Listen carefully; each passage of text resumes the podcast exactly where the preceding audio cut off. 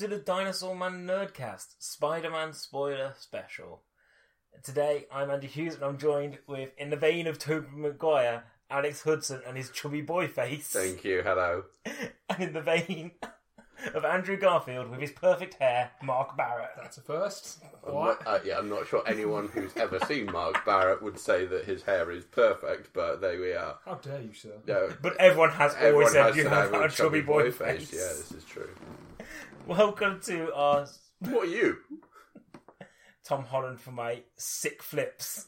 You're a trash man. You're a trash man. As I said, welcome to our episode. Today we're talking Spider Man Homecoming, the latest film from the Marvel Cinematic Universe, um, the first in partnership with Sony.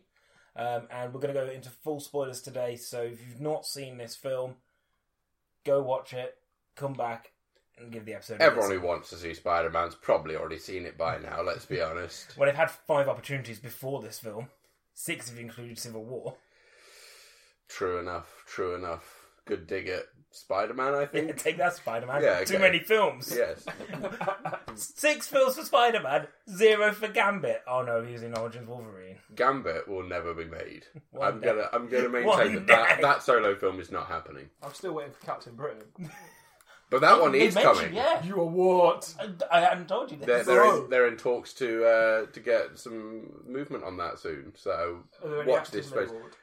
No, no one yet. I'm really intrigued. It's Who, who was gonna- your choice? I have no idea. I'm only just. I didn't think it was to ever happen. Okay, uh, I reckon for Captain Britain. Okay, sidebar before we get into the Spider-Man thing. You want the most British actor ever? So Pierce Brosnan.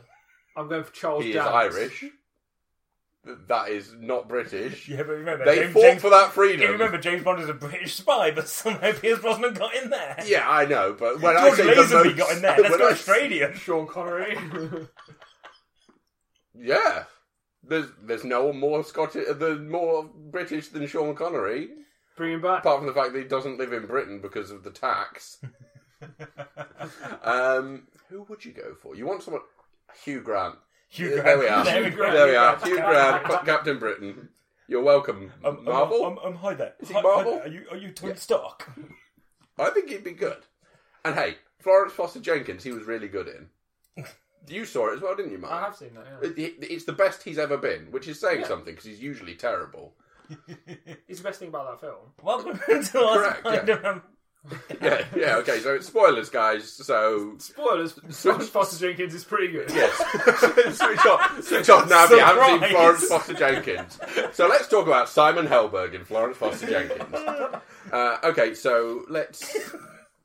Let's get into the meat of the issue, shall we? Okay. By starting off, as ever, with our plot summary. Mark Barrett, Oh god, Yes. I forgot all about this. one line plot summary, if you can. So this, I'm allowed to spoil. Um, Yeah, yeah. All the spoils. Uh, Spider-Man uh, is struggling to go back to being just normal kid at school after Tony Stark ruined his life by bringing him into Civil War. So he doesn't and goes back to being Spider-Man. Sweet. Good job. I mean, that's pretty much it. That's that's a good summary. I mean, ruins his life. Uh, that might be. Well, no, I guess without this, mhm. You brought him into a battlefield. He is a 15-year-old kid. how much did he love that? Yeah, but the thing is, he had no reason to do so, like apart from selfish reasons. He- Like Spider-Man was He brought got faith in a kid, Civil man. War's battle. It's the same as Obi Wan Kenobi did with uh, that little Luke Skywalker the mother. selfish reasons being it will sell better if we have Spider-Man in it now. I don't think he was on the. Maybe he was on the board of Sony. More people will buy tickets to this film if we put Spider Man in one scene. Like in that Sony hack, there's just like a message from Tony Stark. So let's do initial thoughts first of all. What did we think of Spider Man Homecoming? Is it a hit? Is it a miss? Andy, start with you. I I really enjoyed it. I thought it was a lot of fun. Mhm. I think, um, yeah, it was great seeing a young Spider-Man, a Spider-Man that was age appropriate. I Yep. think they handled a lot of the kid stuff well. I do have some criticisms of the film. I don't think it's for me at the moment. It's not standing out as the best Marvel's ever done, like it is with some people out there. But I think that it is one of their stronger ones. It is it is a strong Spider-Man film. Mm-hmm. Sure. Barrett, I concur. Yeah, hit. It's great. It's really good. it is. Um, I largely agree with you on, on. I think to the point where we actually went through after seeing it and said, where does it rank in your MCU films? I mean, you had pretty much the same idea on that Yeah. as well. So I, I kind of agree with you entirely. Yeah, I think it's I think it's a real treat, isn't it? I mean, What a treat. as we as we discussed last week, the you know it's been an up and down ride throughout the last 15, 20 years now. So it's nice to see a film that really I think hits a tone that feels like it resonates with that character, uh, particularly because we've had we've had issues with the tone of previous films sometimes. Either they've been too dry or too campy or what. This one hits, I think, both sides of it pretty well and walks that that tightrope better Yeah. than I thought it would have actually. Um, particularly coming into it because it's an unknown quantity. You know, they've got their hands back on this character, and you don't know what they're going to do with it. No, because when you think they've made so many efforts to um, reinvent him as well, well, especially when you look at the Amazing Spider-Man compared to Spider-Man, they tried to reinvent him and then ended up falling into the same traps to then have to reinvent something again. Mhm. Like, how successful will you be? And we all go, "Oh yeah, Marvel know what they're doing with these characters. They know a lot about these characters, so it's going to be fine." But actually, there's still that trepidation of, will they actually get this right? Yeah. And I think this film showed that actually, yes, they do probably know a lot more about these characters than anyone else because they created them. Mm, They've got the right creative people in the right creative process and in the, right- in the right places. yeah, But you're right, yeah, it was it was a bit of a worry going in. But Yeah. I suppose my fears were allayed a little when I watched Civil War and saw him in that and went, actually, I think they know what they're going to do with this. So yeah. I think that was that was the first time that you got to see that, and you went, oh, "Okay, I think good good hands here. Hmm. I think all we need is more of this, and to expand on his world outside of what it is to be Spider-Man, because so much of his life is school stuff as well, and that's Yeah. something that the particularly the the Raimi trilogy. You got the first one was high school, and then he moved up to college. I think by number two, and you never really got the idea that this was just a Spider-Man. You got the uh, the idea that this was, hey, this guy's a newspaper reporter guy taking photos of everything, who at one point was in school, Yeah. school whilst also being Spider-Man. Yeah. To be fair, I think the the, the best thing I can say about this film, or the, the best selling point for me, for anyone who's potentially interested, is that I think the biggest pot off at the moment for potential Spider-Man fans is that kind of uh, you've you've had what five films in in twelve years, thirteen, something, something Uh. About fifteen years 15 now, yeah. Like that, and you know that, that's two different versions, and we're now getting a third. Like the the idea of going into this, what is essentially his origin, I suppose, because it is his origin in this universe. To see that origin story again and to go through those motions again, it, it, I can imagine it's going to be a bit. I mean, it was for me a bit like, oh god, I, I, I want to kind of get this out of the way. and wait- again. yeah, exactly, and see the same villains and stuff. But this does a really good job of going away from all the others. This isn't really his kind of origin story as such. no, Um, his it- his origin's put in one line, isn't it? Yeah, pretty much. It yeah. said, "You were bitten by a radioactive spider."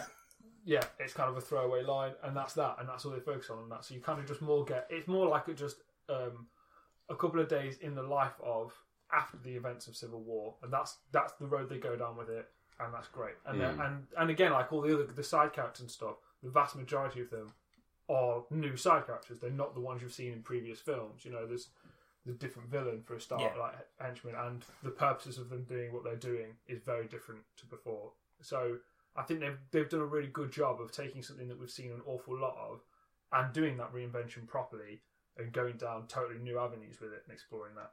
Yeah. I agree. Good stuff. Well done, guys. Okay, so what do uh, so let's let's get slightly more detailed in terms of what was the good stuff about it, what was the bad stuff about Okay. it. So let's start off with the bad stuff. Get it out of the way because I do want to feel like we're actually praising this film because we will be, Mhm. and it would be a shame if we had to go. But on the other hand, Yeah. so I think if we start bad, go good, then it at least gives the impression that we are. And to be fair, we give praise where praise is due normally. It's just not our fault that most of the DC films were rubbish. so, and occasional Star Wars. But I've still not seen Wonder Woman, so as far as I'm concerned, all of the DC stuff is still rubbish. Yeah, I mean, I still stand by Man of Steel. Never mind. He's a decent film.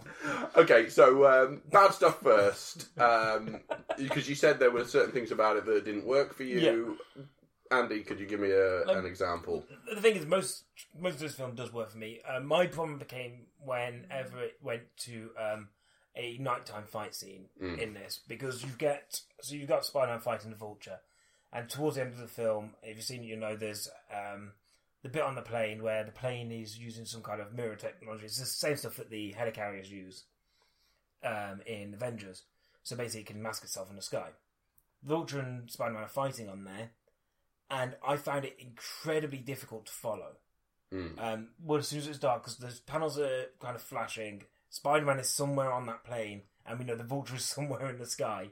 And I just found that sometimes, as soon as it came to like a nighttime scene, it did become hard to follow. And that scene especially, I at one point I just went, "Well, I have no fucking idea who's fighting what. Well, I know who's fighting what, but I have no idea Where they're doing it. who who's just been hit, who's flying around. That could be Spider Man swinging around. That could be the Vulture. I just couldn't tell. So I kind of went. I hope that the panels kind of turn them off, turn off, so it kind of clears it up. But I know I've spoken to other people about this, and they said they found a lot of the nighttime stuff really hard to follow. Mm. Like, as soon as it became night, trying to follow what Spider Man. Because as soon as it's daytime, he sticks out quite well in the in the light, you know, in the, Yeah. in the blue. And you'd think the same at night, but actually, he kind of disappears a little bit, and it it's hard to follow. And it, it's basically all the things that I'm going to say are quite nitpicky, Mm. but I think at the same time need to be said. Yeah, sure. Yeah. Uh, well, there's two nighttime fight scenes, Mm. and both of them are quite. I mean, obviously, because it's nighttime and you're fighting on top of a plane, there isn't going to be much natural light up there. However, yeah, that is an issue because sometimes you can feel slightly disorientated by it and going, I'm not 100% sure. Whether that's a creative choice that they made to say, you know, that this is what it's going to be like if you're fighting up on a plane at 30,000 feet. It's a good point, you know, but I, I do feel like it's it's maybe one thing that might mar your enjoyment of that section. Doesn't really mar my enjoyment because I don't particularly care for fight scenes. so my enjoyment is marred nonetheless. Um, but I get what you're saying. It it can detract from your enjoyment of that bit, particularly at the climax of it. Mm. Although I felt like once they were on the ground, it became a little bit more coherent about Yeah. who was where. So I think it's it's largely the stuff that's in the air that really. But the problem is that's a to- big that's a big set piece. It's put out there as a big set piece. It's Mm. the final set piece. Yeah, um, you know, it, it's it's kind of your big show showpiece to kind of go, oh, this is kind of your hero villain battle, and I just felt that it kind of dulled it a bit. Mm. And you know, like I said, I really enjoyed this film right up until that point. I enjoyed everything afterwards. It's that it's kind of like the black hole of where I just go, come on, come on, surely some. I, it might just be me, you know, but somebody must have noticed that that's hard to watch. Mm. Mark, your opinions on that slash another thing that you didn't like about the film? Um, I agree with you on that. Um, I'll go something different. I think that um, I always find interesting when you come into these sort of like superhero films. One thing I always quite find interesting about um, kind of the choices and decisions you make going forward is the from kind of comic book to screen is how like powerful you describe your person as on screen. And uh, the the key point to this, I suppose, is Magneto across X Men seems to have a totally totally changing From film to Let, film. Yeah. Let's Yeah. never try and exp- explore the power levels of the X Men. Trust me, Yeah. you're gonna be here for days. Yeah, exactly. But the point is, is that you know, coming into this, we'd, we'd seen him a little bit in Civil War, but in Civil War, he's coming against a bunch of people that we know an awful lot about, and you you get a bit of him, but you don't get an awful lot in terms of what he's capable of. Mm. Um, And actually, the thing that helps him most in that fight is the surprise factor, I suppose. Yeah. None of them are aware of what he's doing. yeah, and the fact that in that fight they're not actually trying to hurt each other. So Hmm. I mean, there is even lines in there that says you're pulling your punches and stuff. So to the point to the point where you can go if he looks like he's of equal standing to in you know in a fist fight to say Captain America, maybe he's not because Cap is pulling, which is actually said in this film, if you remember right. Yeah. Yeah. Um, but so the point is, If if you he don't, wanted to kill you, he would have killed you. yeah. Yeah. yeah, So the the point is, is that it's an indication of what he can do, but it is not an indication of how powerful he actually is, and, and what natural abilities he has, and what his suit does, and that sort of thing. Um, and my one kind of great with this film more than anything is that he seems take I mean, take the suit out for a second. Like he seems relatively indestructible in his like physical form. He Mm. kind of got like thrown against the ground from height, stamped on with metal legs, stabbed, like, and none of this stuff really phased him or anything. And there's one thing I've, I, you know, I really like about this film is that I think it's more child friendly. I think a lot of the combat is toned down a bit. There's there's very little there's blood at all. That's why it's so dark. so the kids Yeah. can't see. So the Come kids on, can't Andy. see They the- see the thinking of the punches. kids. And I do really like that kind of comic book edge of things, like you know, sorry, childhood comic book edge of things, because it felt more like a comic fight than than other Mhm. films. And then saying Winter Soldier, which is far more visceral. Mm. Um, but my kind of gripe with that is, with this being part of the MCU, I don't know how that's going to work when he goes into a proper big fight with the Avengers, Mm. and how you're going to try and stay true to what you've now set up. Well, I suppose the question off the back of that is if Spider Man does eventually end up going into these Sony movies, the Venom movies are rated. Yeah. Yeah, yeah, You've got a child friendly Spider Man. Yeah, How Mm. do you mar that? But we know that he's not, but maybe he is because they keep saying different things on different days. So we just have no idea at this point, do we? I mean, that's again, that's going to be. I I would doubt heavily that he'll come up in Venom. That's next year. Mhm. Nah, that won't happen. I, I don't think it will happen either, but it doesn't mean it can't happen fu- in the future. Yeah. Like, you can have a Venom solo now that doesn't have him in it, but then you can bring the two together Sure. later, which personally I think is the better way of doing things. Yeah. But but you're you're right. If you do go down that route, in the same way that it's the argument of whether or not Deadpool can ever make into the X Men universe, can he? Because uh, it's different now. That They can make it into his, but can he make it into theirs? Yeah. Yeah. exactly. And and I think that that kind of comes now. I'm kind of it is a nitpick to be fair, but like even if you don't go into say Venom and go to as you say he's not going to be an R rated because obviously it totally changed the tone of his film. I'm now just thinking it's like the I don't want him to become a, a position where I understand what Spider Man can do, but I don't get what levels he can do it to. And I would Mm. hate it if you go into like the next film and something takes him out. You go, hang on a minute, you suffered far worse than that last time round. Yeah. and we're Yeah. totally fine. And that's the sort of thing that that starts to mar my kind of um, I don't know my catharticism in Mm. the films, where you can just kind of get lost in it because I'll start asking questions, and that's not what I You want start to do. you start kind of thinking about those things more, and then you kind of you find you're thinking about that more than you're actually watching. The Yeah, film. exactly. Yeah, take over what I want to do. But um, you know, it's very it's very much a slight thing. And that's a that's an issue that I think many superhero films tend to suffer from, particularly within the first film. Yeah, I agree. of the of the of whichever franchise it is. Mm. I think you often get that idea of them going, "Well, we'll do this, and then we'll figure it out actually later." And then you go, "Right, but that first film now exists, and you've put that out there. So if you now change the levels to which you can do things, then what does that mean about that first film? That you Yeah. didn't know what you were doing, or that you did know what you were doing and just did it anyway, regardless of the fact you wanted to level it back." Um, so I, you know, it's interesting that you know, in terms of stuff that we didn't particularly like about the film, we can pick a couple of small points. I wanted to ask you about another bit as well, Hmm. um, because I was speaking to um, Anthony McCormack, friend of the podcast. Enemy of the Um, podcast. but we were we were talking about this, and he brought up the fact that he didn't like the Spider-Man suit, not the way it's designed or anything, but what he didn't like was he said it was basically an Iron Man suit Yeah, because of all the gadgets and the voice inside it and everything like that. He said it was less about what Spider-Man can do, but more about what the suit can do. And I just wondered what your thoughts are on that. were. I Because I can completely understand people not Uh, liking that. sure, I can I can understand that, but I can understand exactly why they've done it this way. If Tony Stark is the man who has built his suit, which is true because that's Hmm. that's the suit he got from him in Civil War, isn't it? Because previously he was wearing that jumper. Yeah. and that's basically it. It would make sense that Tony Stark wants to equip him with the best suit possible, right? Mm. Because if he's bringing him in on his side of the fight, then that's what he gets. So surely, if he's using this as training wheels, it allows him to monitor, as we as we see within the film. He uses it as sort of training wheels, and then he hacks into it and Yeah, manages yeah. to take the limiters off. But I think it makes perfect sense within this universe that it is a Stark suit rather than a Spider-Man homegrown, homemade suit or whatever he Mm. ended up doing.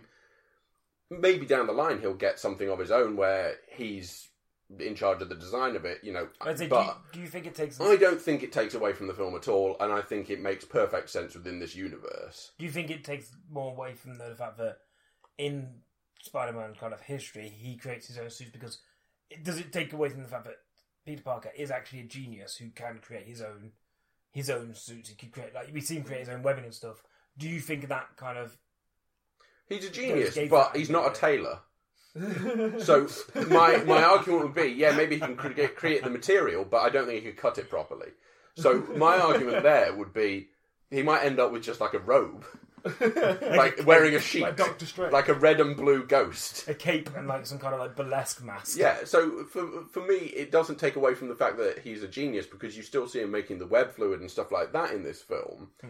So you you still get that idea, and you see that he is obviously a whiz kid in school because when he actually tries to focus in school, he's there answering all the questions correctly. Blah blah blah. Yeah. So I still got enough of that, and I understand exactly where the character's at. And I think within the MCU, it's necessary that Tony Stark, if he's going to play this sort of mentor role, he would have some direct involvement in the way that uh, Peter Parker conducts his business. And this is the perfect way for me. See, I agree with you in this film. Mhm. I think that's entirely correct, and I also think it worked well in this film to go.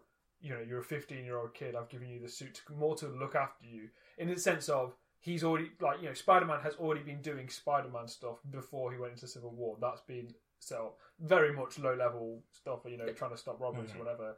Um, but you you even see clips of that in Civil War, don't you? Really briefly. Um, and so start giving him the suit is more like I can then help protect him a bit because he's going to do it regardless of what I say, and at least I can give him something to help safeguard him. But I can also, like you say, put in safeguards to make sure he doesn't use too much stuff too soon. Yeah. Um, so I think it works within the context of this film. The thing I'm concerned about is going forward later down the line, like the next film or the one after, as he gets a little older and kind of identifies his own style more of the superhero he wants to be. I don't think he will be able to use a Stark suit anymore because I don't think you can have 500 different web Mm. you know, attacks. Like I think Although I, think do like the too- fact that that's what the suit allows him to do. It allows him to have these different types of webbing stuff that you know the kind of the stuff that you want to see Spider-Man be able to use, and it gives him that opportunity, like stuff like the web grenades and things like that. Which is also from the 1999 video game. So I'm, I'm well on board. and when I watched when I watched him um, using some of those web combinations, I was like, I remember using them. Uh, I, the I am Spider-Man. I think the other important thing is uh, you've got to remember the, the voice of Karen is a really useful thing to have in that film at that time Yeah. because it is a source of more comic relief, which this film is not short on in the first place. Let's be honest. Yeah. But I think some of the biggest laughs towards the tail end of the film were made by that. You know that idea of being like, "Oh, you should tell her, Yeah. uh, tell her you love her," or whatever. That Like, this during is your a moment, Peter. yeah, and and it's kind of like, oh, okay, I get what you're doing with this character now. So it's not just another Jarvis voice. It's something that actually feeds into Spider-Man having this older woman's voice in his head, basically, who's just like, no, you can be anything you want to be, and encouraging that sort of level Yeah. of um, on his on a personal level at least. Whereas maybe on a professional level, it's kind of like, hey, calm down because you know you're just fucking 15 years old. Um, but I, I really liked it, I have to say. So I don't know. Maybe it, it works for some people, it won't work for Yeah. others. I, I'm do- guaranteeing. I also feel like, like I said, I I didn't mind the suit. I'm just really playing devil's advocate here. But Mm. um, the one the one thing as well is to think about if um, Robert Downey Jr. is going to drop out of the MCU at some point, which you imagine he will do in the next few films because Mm-hmm. Yeah. he's been in it for so long. Um, you know, it gives a familiarity about Spider-Man. Yeah. You that suit if it if it has like the kind of Iron Man suit kind of aesthetic and the Iron Man suit kind of voice, it allows that kind of an easy transition into yeah, I think it's honestly done to tie it into the MCU and more. will probably be the future of the Avengers. Mm. Spider Man will probably be that because he is still one of the most recognizable superheroes Yeah. of all time. So it's an easy transition into a new leader okay. eventually. Yeah. Uh, all right. Well, let's move on. Talk about the good stuff. What? Nothing. Okay. Right. Well, now let's talk about. Well, that's it. Uh, see you next time. uh, no. Okay. So let's let's try and highlight some good stuff about it. Um, I'll start off. I think the high school stuff is pretty much universally great. Yeah. the conversations he has with his friends, the conversations he has with his teacher. You know, the teachers play a minor, minor role in this, but are are sort of very familiar characters to you if you've ever seen something like Ferris Bueller's Day You've ever Off, been to a or, school. You know, any any sort of eighties high school movie, there is that echo Yeah. within this. Um, I think from the moment you step inside that school and you see that school news report on the school TV channel where they're talking about the homecoming dance, and it's like, "Have you got your date?" I know I have, and then it just shows that close up of the guy's amazing. face, and he's just like, uh, uh. that that instantly had me laughing. And from the moment that we set foot inside that school, I was smiling throughout and laughing throughout. No, absolutely. As soon as I saw that moment, I went, "Okay, that's what this school, this that's what this high school stuff's like." I I know what you're gonna do. I like that. Yeah. I mean, even stuff down to, you know, when you've got the gym teacher showing them the video and Oh, the Captain America videos. and, Can we just and the Captain, Captain? America just going, amazing. and that's why my good buddy here, your gym teacher, and he just kind of goes, "That's me." so I see you've made your way into detention.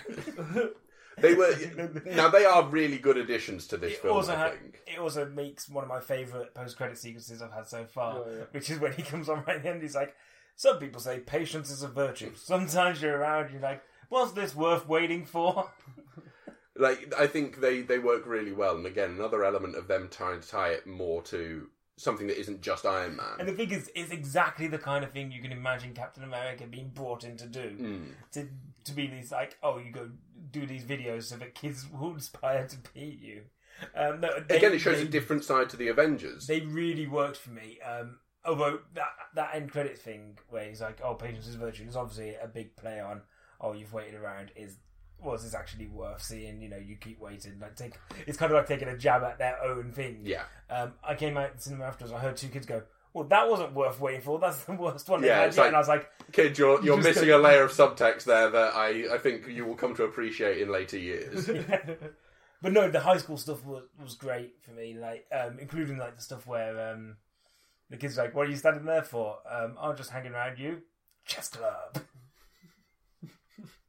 yeah, I mean the, the relationships between him and the other kids, I think, Mm-hmm. really work well, which is great. For the first time in a Spider-Man film, we're able to say that you you really believe in the Well. Not, he's not a loner in this one. Like he's he's he's an outcast. Mm. But if you think about, But like, he's got his debate team or his whatever they are, not debate team, yeah, Decathlon. decathlon. Yeah. Yeah, yeah. scholastic decathlon. Scholastic decathlon. There we are. Because decathlon is a very different thing, I suppose. Um, yeah, I think it, though. I think Yeah. that sort that sort of losers club almost Hmm. that that breakfast club vibe that you've got there. Yeah. I think really works. The fact that they're they're a bunch of oddballs essentially, and again, it's going to be a bit like in it later in the year where we see this bunch of oddball sort of loner figures who come together and form a greater power. Whereas in this one, it's just like, well, one of them's got a greater power, the other ones are just really good at maths. And that, they're not. don't forget, they're not all oddballs though. No. because there, there are people who that a lot of them are, but then you've also got um, your main girl, Liz. Liz, um, who's a, who's- who's, seemingly a very popular popular girl. girl. Yeah, and then you've got Flash. Flash, who is a dickhead. yeah, he's Like, a Weasley bully. I, I love what they do with Flash in this. yeah, I think I think that's great. Yeah, Um, because normally he's this big hulking kind of uh, bully character who's a bit dumb, but this he's he's obviously got some smarts to him. yeah, but he's one of those But bullies he's- that's clearly just a ratty weasel. That's the thing. He's one of those guys who, and anyone would have seen this kind of person of they're no bigger or no better than the person they bully, but they do it because they've got the the mouth more than anything else, Yeah. and they're just a consistent dickhead to the people. And I was there like, yes, that's that's a really nice way to take it because he is no better than even even if Peter Parker wasn't Spider Man, he is no real better than him hmm but he's able to berate him and bully him um, in a in a more psychological way than physical. Yeah. And uh, and I thought that was a really nice Ruin his school rep. Rather Yeah. Than Yeah. beating by calling him Penis Parker. Classic pun. Uh, uh, uh, Barra, have you got anything you'd like to add currently, or Penis Parker. to, yes, to Penis Parker? Have you got any more puns on oh, he Penis got him Parker? good. I'm out. Um, uh, in terms of stuff that you thought really worked for the film. I mean, I've got something else lined up, but it seems like you're just chewing over Penis Parker in your mouth. oh. You are Flash. that is true. I'm the Flash. Um, Flash Thompson. Flash Gordon. I've gone to Vulture. Vulture. I went to Vulture because I really liked Vulture. Yeah. Um, and I like Vulture for a number of reasons. Um, It's A. It's Michael Keaton. Michael Keaton who does a really good job in this. Um, the, the, look, the best, like I said earlier about this, for me feeling like a more child friendly film, um, Vulture plays into that. And, and one of the ways that they do that with him is that he is not evil for evil's sake. He's not evil particularly at all. They kind of go down the Sandman role of he's doing stuff for his family, but instead of it being like um, yeah, he's a he's a criminal that's going against the yeah, he's just committing crimes because he needs to fuel his family. Also, like Scott Lang, I suppose. Yeah. Um, this is kind of more like, it, yes, he is a criminal that's doing these things, but he is exactly mimicking what Tony Stark did. Yeah. Way back in the day. Exactly. He's just doing it with far less budget, and therefore it is easier to to kind of pinpoint as a villain. Um, he he he kind of has this like comic book style to him that means that he's not overly aggressive. He doesn't really. Th- he threatens to kill one person, I think, and it's very much a passing comment. He accidentally kills one person because he picks up the wrong weapon. Which is a great moment. Yeah, it's a really good moment. Yeah, his his, his basic kind of story or character, I guess, that he's he's uh, supposed to be part of the clear up team that was hired to do when the uh, By the Chitauri- city, yeah, yeah. by the city when the Chitauri attacked in the original Avengers film. Um, which is then overturned by uh, Damage control. damage control, which comes into this Yes, damage control. which is something run in part by Tony Stark. So they end up kicking him off you know, this quite lucrative contract, and he's going, well, you know, my entire crew need this job. This is our actual jobs. Like that's how we support our family. Um, and they end up stealing a bit of the technology that they were excavating, and they use it to make weapons, which they then sell to obviously, and, and they become quite successful at it. It's like a small underground weapons dealership Mm. developing new technologies. Um, hence how he's able to develop the Vulture outfit, and that's what he uses to kind of go in and steal moving tech. Um, but that that plays in really well to this idea of it's not like an, a world-ending scenario, which I love because I hate the, the whole world-ending scenarios, particularly when it's a solo film. Uh, there's no Sky Donuts, that's great. Um, but he also ends up becoming quite a personal villain in the sense that um, like like yeah, I- I'm spoiling. Um, he ends up discovering Peter Parker as Spider Man in this Spoiler fantastic scene when he's like um, driving them to the prom. That car scene, uh, That- and in fact the preceding scene in the house, Yeah, yeah, Yeah. yeah. that sort of 10 15 minute chunk is amazing. is not only, and actually at times is kind of you you kind of go, oh, I'm getting a bit of what Peter must be feeling Yeah. at this point, Yeah, but it's then a bit of chill. yeah, but then also being intensely funny as well because Yeah. you're losing it because you as the audience know both sides to this already, and you're there just like and there there is so much s- stuff that comes out of the Liz and Peter conversation in the backseat where you're just like, oh man, oh don't say it, don't say it, don't Yeah. say it, oh god. But yeah, that that scene. Well, I mean, even like you said, from from going in the house, the beautiful thing about how they set that scene up. So essentially, um, Peter ends up going to prom with Liz, who happens to be, as we then discover at that point, the daughter of Michael Keaton. Mm. And uh, Peter now knows that Michael Keaton is, is at least heavily involved, if not Vulture himself.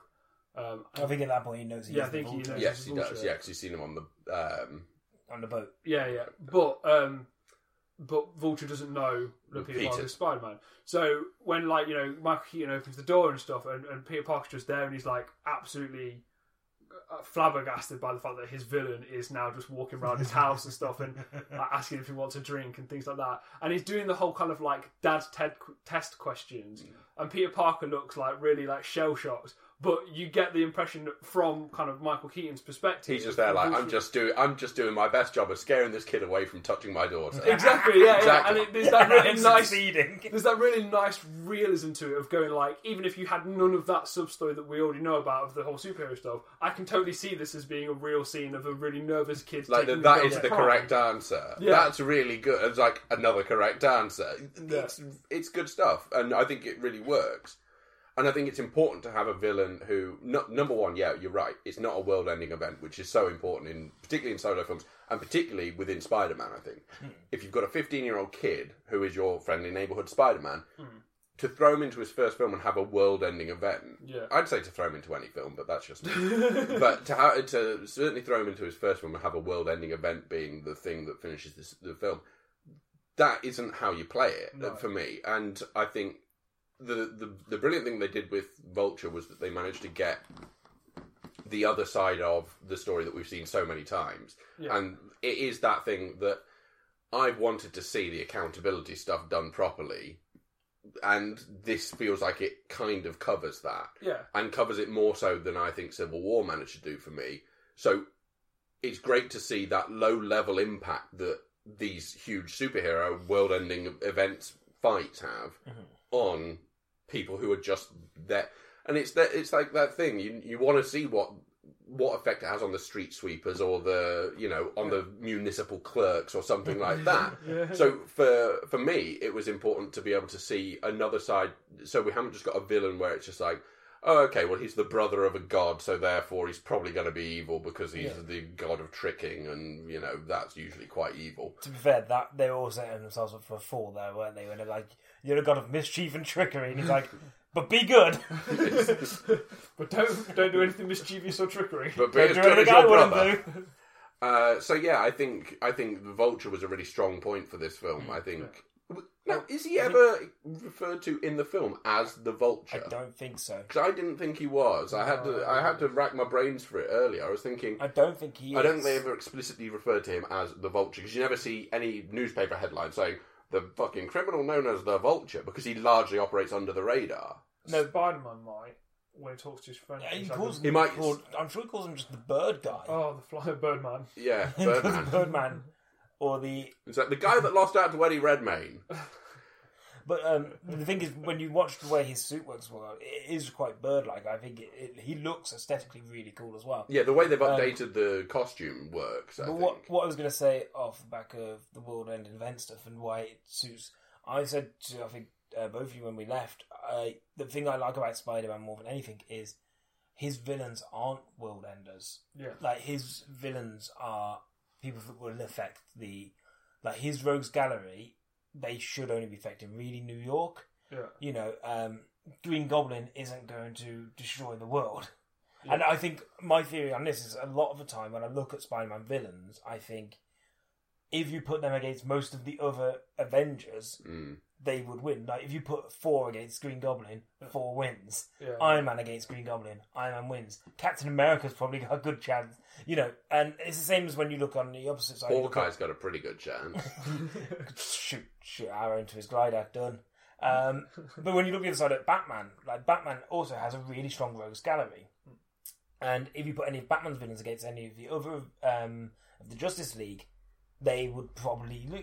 The villains would probably lose. Yeah. And the reason why I think their rogues galleries have such a you have such a connection to the villains Because there's a palpable sense because- of danger. It's because they seem like people. matched. They seem like people, and all they're trying to do is get a foothold in a city.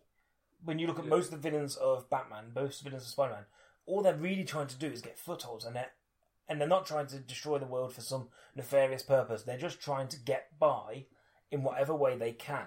And I think that really shines through with the Vulture. He is a character who just wants to get by. He's not.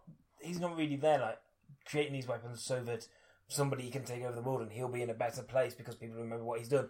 He's doing it just to make money, just to make money so that he can then feed his family and the families of the people who work for him. There's nothing big there.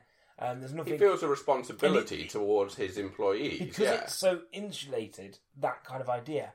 That's an idea that people can understand, and it gives this kind of sympathetic edge to him. Um, and I think that's what's important. That's how they've created what is a really good villain Yeah. in the Vulture. Yeah. Uh, right. Well, we won't spend too much more time talking about good and bad bits because we we now know what they are by and large. Let's talk about Spider-Man himself. we may as well. We're a fair way into the episode. We may as well talk about the main man himself. We we do do this a lot. Is he the best Spider-Man you've seen? Is he the worst Spider-Man you've seen? Is he in between? Discuss, but not for too long. Okay, now you have to talk. I don't know. I think it's You're chew- still chewing over old Penis Parker over there. Uh, so for me, I would say I'm looking at it and going, at least it's a fresh approach to the character, and Yeah. it feels fresh. I mean, I think a lot of that is down to the screenplay. I think it's a really strong screenplay, uh, but I think the the blending of the sort of the work life, as it were, the Spider-Man stuff, and the home life and the school life. I think that all comes together pretty well. I think it's a it's a difficult juggling act to pull off, but if you do it, it, it pays off big time. And I think this is a film where you do feel like enough attention has been paid to both sides of the story to make you care about him on a personal level and not just as, hey, he's a superhero. Mhm. And I think that's important, uh, particularly when you're dealing with something that is a more personal story, I'd say. So uh, for me, I, I really enjoyed Tom Holland in this role. I think I think they've cast really well here. I mean, as we've discussed, I think they've cast universally pretty well Yeah. across the board on this film. It really helps as well with his background of being a dancer and a gymnast that you can tell he's able to pull off some of the stuff that he does. Um, you know, I I genuinely believe part of that stuff that Spider Man's doing in this film isn't a stunt double; it's actually Tom Holland doing it.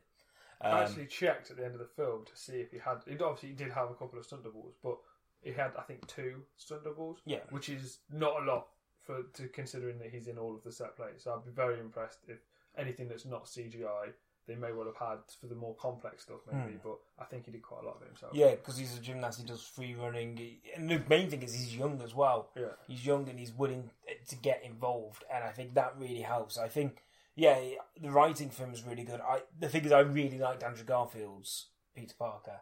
Um, my main criticism is he's probably a bit old, um, and seeing him in comparison to Tom Holland, you go, yeah, this seems like the right fit. Um, so I don't know. I think over time I'll probably have more of an opinion, hmm but straight off the bat, I'm I'm struggling to actually say yes or no. See, I liked Andrew Garfield, but I always had the problem with him as Peter Parker as opposed to Spider Man. I thought he was an excellent Spider Man. Too Peter cool. Parker was pretty. Yeah, he was. He was a little bit too. He was more the kind of edgy alternative kid at school, um, and you always get that The impression. Mark you know, Barrett of absolutely, the yeah. I mean, not quite as as Mark Barrett. He's, he's not quite got It's the not edgy enough. He's not, he's not got the bonnet for that. But um, no, if if in the sense that you know you, you kind of cast you say that Spider Man or you know Peter Parker at school supposed to be this kind of outcast or Yeah. this, and and you, like you said earlier, he's kind of an outcast, but with the outcast group that works for me. What I didn't like about Andrew Garfield to an extent is that he seems like the person that has chosen to be an outcast. Mhm. Like that's part of his image, and He's that's been there like, I'm going to cultivate this image, and I'm going to be the the cool loner guy who's. Yeah.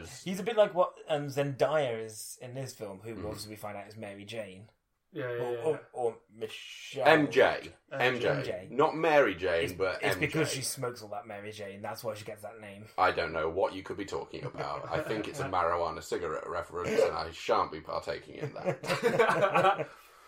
But you know, she's a bit like that. yeah, yeah, yeah. That, that is that is closer to what Andrew Garfield was doing. Um, but for me, that that doesn't suit that character so well. Whereas his Spider Man worked really well because he was quite a confident and quick witted Spider Man, and as well they had the kind of physical stunts that maybe the original Spider Man trilogy was, whether it's technological or style choice, but wasn't quite up to that scratch for me. So I think that he's like. I prefer this Spider-Man. I think Tom Holland is my favourite Spider-Man, but I think that it's largely because I had issues with both the other two, Mm. and this one so far. I'm not sure if he's as good a Spider-Man for me as as Andrew Garfield, but he's a much better Peter Parker, and, And I think vice that- versa for Tobey Maguire. Yeah, good. I think, uh, but again, like we say, I think the the cast on a whole, even the tertiary characters that only get a few lines here and there, I think really work. You know, Um, like it Hannibal Ned? Buress uh, as the coach is perfect because that sort of humor really works for that character. Ned is really well Ned cast. is really good. Is that that's his best friend? Yeah. So yeah, his Yeah, best yeah. friend Ned is played by Jacob Batalon, and I think they've got like that really works. It's a great That double act and he has really he has some great moments. Yeah, it's Like, really good moments. I'll be the I'll be the guy in the chair. It's Yeah. like, what do you mean the guy in the chair? It's like you know everyone's got the guy in the chair with all the computer screens. So He's that's just there in the live just just comes in. She's like, "What are you doing here?" I'm looking Watching at porn. porn. But actually, my favourite thing about that, so the bit when he actually does become the guy in the chair for a little while, is that all of the stuff that he's actually looking up is stuff that's not particularly complicated, but is Yeah. needed. So, like, the main thing he's got to search for is he's got to follow a tracking device, which is already on screen for him, so he's literally just got to tell him where it's going. He's got to try and call um, John Happy Hogan. Yeah, Happy, that's one. Um, and he's and got to find the figure out how to. manual for an Audi Yeah, to find out how to turn on the headlights. Like it's and again, great. it's small scale stuff, Yeah. and it's the fact that a 15 year old kid has basically committed a carjacking and clearly doesn't know how to operate this car necessarily. You know, knows the basics of principles of driving, but doesn't know the ins and outs of this particular model. So of course he's going to be like, "It's nighttime. I can't see. Where are the headlights on this thing?" And I was asking Yeah. the same question when he's fighting the vulture later. So he didn't have his Audi on the plane. That's the problem. But I just love that they managed to get him to do the guy in the chair role, but without making it so it's like, well, how the fuck are you doing that? The only time that that ever really. yeah, basically all this information is Wikipedia. Yeah, exactly. The only time I ever had a gripe with that at any point in the film is when they managed to hack the suit. yeah, because you'd That's imagine Tony one- Stark would have kind The of best, next level. Yeah, the best technology in terms of protecting stuff, and, and I just I do not. That's one thing that did bug me about it. I was like, there's no way that two 15 year old kids can mechanically hack yeah. the coding on. Yeah, this suit. but I like the fact that they did because it gave us that insta kill. yeah, but yeah, which yeah, is yeah. But you you kind of figured one it of my because favourite Insta-kill things the is suit great, does. yeah. Do you want me to enable insta kill? And the eyes just go all red and tiny. or or when it goes, do you want me to activate intense interrogation mode? It's like It turns him into Christian Bale. Yeah. Yeah. It's great. Yeah, um, it's good.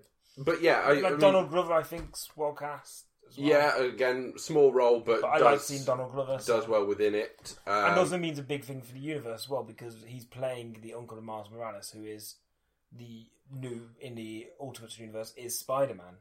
So it means we could potentially get Miles Morales in this universe, which would be really cool. Well, that interesting. That's just another point I wanted to bring up, which is that uh, one thing this film does, like, so for example, like uh, Amazing Spider-Man Two, one of the big, there's a lot of criticism for that film. One of the big criticisms is that um, it tried to bring in an awful lot of stuff to set up the next film, to the point where a lot of that film felt like it was trying to set up what was coming next. Um, so you know, you got like little references to all the Sinister Six. You got Rhino in there for no apparent reason, and Hello, Spidey Man. yeah, right. So you an absolutely terrible, terrible rhino. But in this, they actually they actually do plant an awful lot of kind of seeds to where this can go. So, like you say, the whole Miles Morales possibility that is that's planted and is there, and it's it's an avenue that if they ever want to go down, they can. But it also doesn't in any way override because you're only going to know that if you do your research into, or if you already know your research into Spider-Man's comic book history to know that that Mhm. reference is there for that reason. You've got like Scorpion is is in this film technically, but he's in for maybe two seconds, and you can only tell who he is because of the tattoo on his neck. Um, you've got uh, the Tinker is in this film, um, and I only knew the Tinkerer was in this film at the very end because I saw his name in the credits and went, "Oh right, okay, so he actually was that guy." The, the, the guy creating all Yeah, the guy that's stuff, making the yeah. weapons Yeah. for Vulture, he's he's actually the Tinkerer, but it's never actually said in the film. So I kind of like, I actually did at one point in the film go, you do seem like a mechanic. I wonder if that's going to come in. And only through the credits did I figure that out. But there's there's lots there's lots of kind of seeds planted for where this could go, but it doesn't set up any of them if that makes sense. Yeah. Did you hear the rumor of what they want? Who of a character they want in the next Spider-Man movie? Go on. Blade. The- I got told this. I I don't know where it's coming from or anything, but somebody told me this um, the other day, and I was like, that doesn't seem right for me. Like, if you're going to put Blade in, put him in Daredevil or something like that, or give him his own Netflix show. I'd say if you put anyone in Spider-Man, put Daredevil in there. Now, what's the difference between Blade and Morbius? Morbius is a villain, right? Yeah, I think so. Blade's more of a hero, but Blade has got a very close connection to Spider-Man. They've they've teamed up in comics for a long, long time now. Well, So the- it makes Spider-Man's sense. teamed up with a lot of those New York-based heroes, hasn't he? Yeah, but I, I specifically remember a lot of stuff regarding both Morbius and Blade, actually, in regards to Spider-Man. So I think it, it would be an interesting choice to go with. Hmm. I, ju- I, was, uh, I didn't. I, did, I, I have to say I haven't heard that rumor, but The, Uh, my only issue with that, is not wanting to go too much detail, I suppose, but is that if you want to put a, a Blade Spider-Man film together, I feel that of the of the two uh, that you'd want to focus on first, I'd rather focus on a solo Blade property and then introduce Yeah, Spider-Man because he's a much easier character and an easier world to just go. Oh, by the way, it doesn't matter. It doesn't change anything about the existing universe. He's just a Spider-Man that is now here. yeah. Whereas Blade, you've got to then bring in the whole vampire cult and the way that they operate. I love it if Spider-Man's only there just to fire webs through windows and pull people into the light. Like, dead! Dead! Dead! um, I know you're right, it does do a really good job of, of setting stuff up without going... yeah, without What's really nice is if the Tinker is in this universe, one thing I liked about the Vulture's costume is it's just mechanics. It's not a specific suit that has to be worn by uh, Michael Keaton. Yeah, and it doesn't drain your youth, and it doesn't No. do all this nonsense. But what what I like there though is that anybody could step into this. So if Michael Keaton doesn't come back, or that he's in prison and they still want the Vulture out there, they just put another man in the Vulture suit. And if the Tinker's there, and say all these suits are mechanical, like Scorpion's suit, you would imagine would be mechanical, Yeah. uh, things like that. Um, then it means that you could utilize him to create what could be a Sinister Six. Yeah, Because yeah. let's be honest, they're desperate to get a Sinister Six out there somewhere. Like Sony just have a Spider-Man board, and all it says is Sinister Six in the middle. I think, well, to be honest, I think the Sinister Six does make sense as long as you lay the groundwork well. And you're right, it's that idea of planting the seeds, but not necessarily shoving them in people's faces before you plant them and saying, "Hey, look at these. Yeah. We're gonna bury these in the ground now, and in four this one years." says Doc Ock. yeah, I think I think they the the subtlety at which they put things into this film that do that do feed into the universe being out there but don't necessarily set it up. I think you're right. That's really well pitched. I think Yeah. that's the way to go with it. Uh, which actually kind of rolls in what I was going to bring up next, which is sort of you know the future of the franchise. You know, what do we think? Are we are we feeling positive going forward to finish off? Absolutely. Yeah, I think so. I'm interested to know how um, the plans that MCU has for its overall kind of universe, you know, like the whole Phase and Phase Mm. Three and all that, um, and how that's going to culminate will affect his solo films. Because I appreciate that you know the solo films tend to operate on their own basis and maybe react to the stuff that's happened previously in the universe. But I also think that with what direction they go with after Infinity War and how that's going to play out mm-hmm. will totally dictate the sort of villains that are going to come from the sort of storylines that are going to come up for those solo properties. He is, for me, certainly going to be one that's going to be the, like you say, kind of take over or be the mainstay of, of the next Avengers that, that after this. But what happens in his solo films are going to be interesting as to where you bring more people in, as in you know team up films like Yeah. it does in the comics. So like like for example, if you're going to bring in a Sinister Six storyline, that's fine. But I'm not sure whether you'd want just Spider-Man to focus on it, particularly when he can approach so many people that he knows through the Avengers. Mhm. Why would he bother trying to take them alone? Particularly when the vast majority of them are based in New York. You can Yeah. totally bring in whoever you want. So I'm, I'm interested to know how that's going to dictate the futures of his stories. But in terms of the direction they've taken this film in, in terms of the way they've started it and set it up, uh, and like I say, the, the seeds that they've planted in the directions they can go in, the possibilities they've given themselves, yeah, I think they, they can do whatever they want essentially in the next one, Mm. so long as they do it with the same kind of Yeah. ideals and, and themes that they've put into this one. They they can go whatever Yeah, storyline they want. I, I think you stick with the same sort of feel you've got in this film, and I think you're onto a winner. No, I think absolutely. I think their biggest thing is going to be retaining John Watts for a second film. Well, the, the interesting thing is, the rumor at the moment is the Spider-Man: Homecoming Two, or whatever it ends up being called, Mm.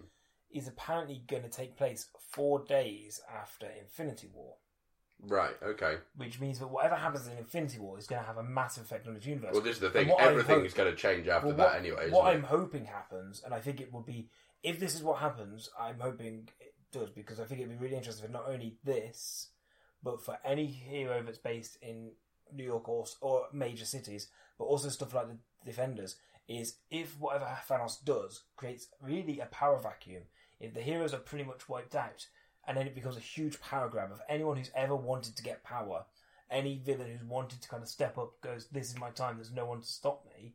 or steps up in the time of their heroes being away, then it could create a really interesting situation where you get a lot of heroes having to kind of try and take back control of the streets more than anything else.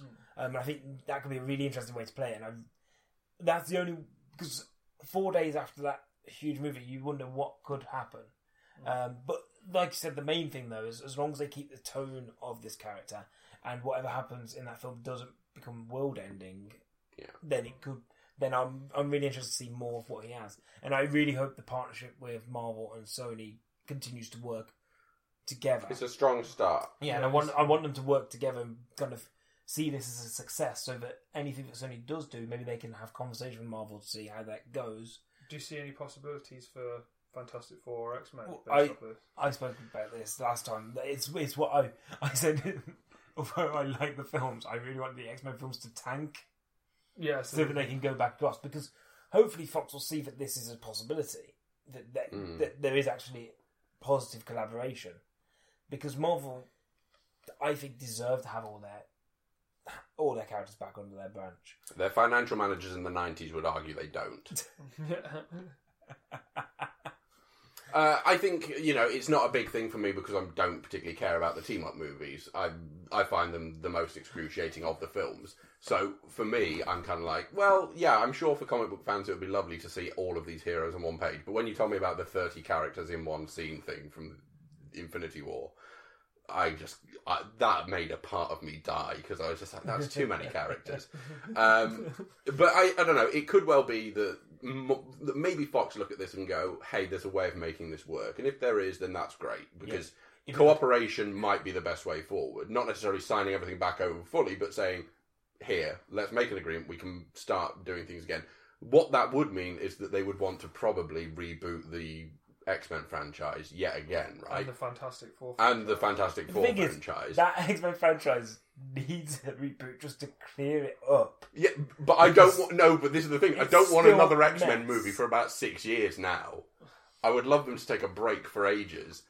Well, you'd, And if you'd like, had- don't think you'd like them to finish now because Logan would be the perfect finish point. Oh Sadly, god, yeah, yeah. Unfortunately, can't Dark that, Phoenix, but- yeah. Well, uh, um, apparently they're not. Marvel aren't interested in the Fantastic Four. They- I they can't don't- Say I'm not They don't want. surprised. Like basically, what they want is they want the, The villains. villains. and everything that comes with the Fantastic Doctor Four Doom and that. without bringing in the Fantastic Four because Doctor Doom, Galactus, Galactus, Silver Surfer. all that kind of stuff is really interesting for people like Guardians and Yeah, yeah. and the Avengers. Um, but the Fantastic Four, because of what's happened previously, I don't think even if they got them back, they would even utilize them for years. Well, Mm. I think I think if they were going to utilize Fantastic Four, they'd do it as a TV series. I do. I think Yeah, that's not a bad idea. You've, you've you know you've tried what three screen on-screen adaptations, all three of which were slated. No one really understood how the first film got a sequel in the first place, and the last film was just a mess.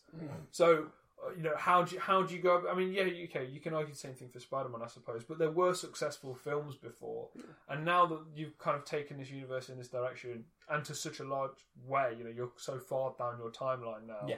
like you know the X Men and talk about getting them back into it. I just I I'm to a point now. I'll go until you end a phase and essentially wipe out your current heroes, which is hard to do anyway because you've got to bear in mind you sell these films to kids. Yeah. So it's going to be quite hard to kill off Iron Man mm. And Captain America or whatever. You, you you can retire them. He does every film, but.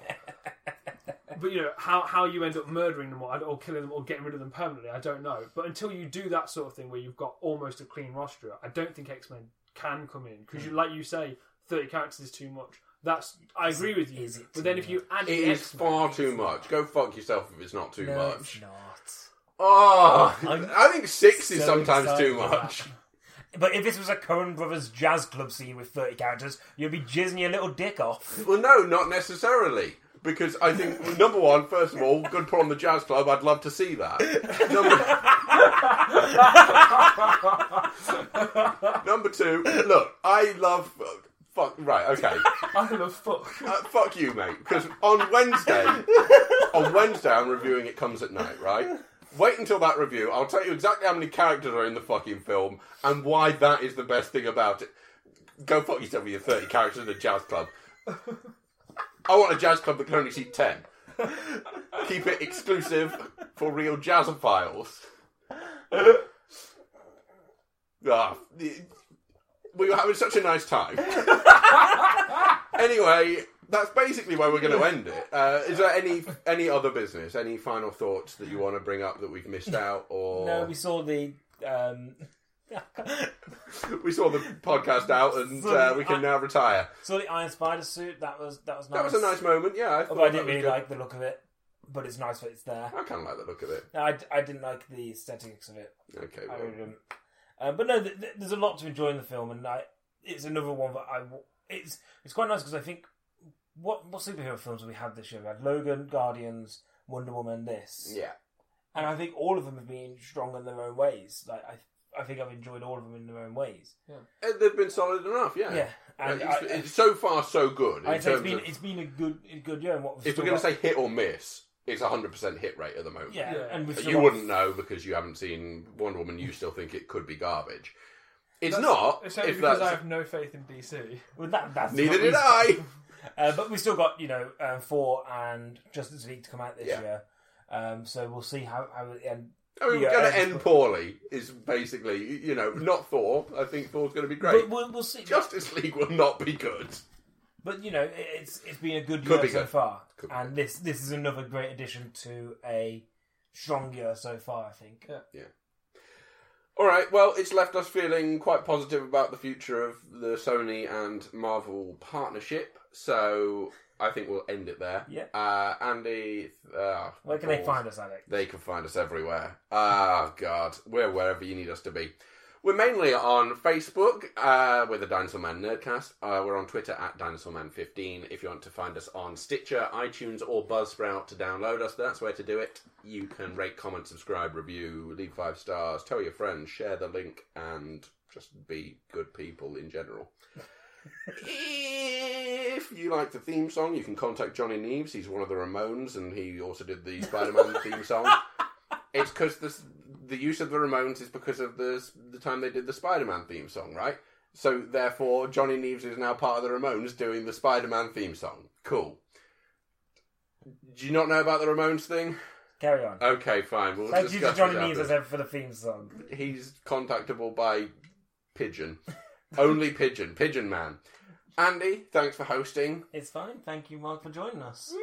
Rare you, appearance. Alex. A rare appearance. Don't worry The about fan it. Fan favourite Mark Barrett is back. That's, that's what people need That's, to that's the important thing. That's what they've been He's chanting the out Spi- the windows. He's the Spider-Man of our MCU. Uh, You've, you've been on other podcasts for a while. Yeah, I've just just drifted back over there.